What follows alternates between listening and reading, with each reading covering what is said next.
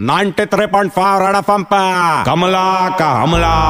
आ, राजा, उस दिन का बात रहा, मैं सिग्नल पे खड़ी थी, अचानक से गाड़ी आया, मैंने गाड़ी का खिड़की खटखटाया तो खिड़की तुरंत नीचे आया, अंदर जाग के देखा तो।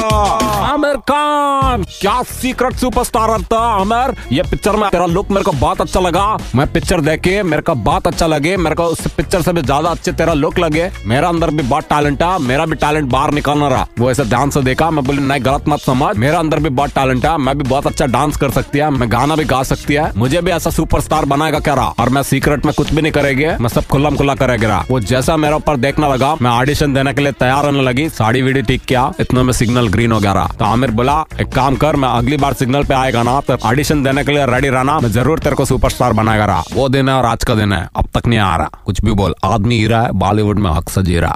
कमला का हमला। Red FM 93.5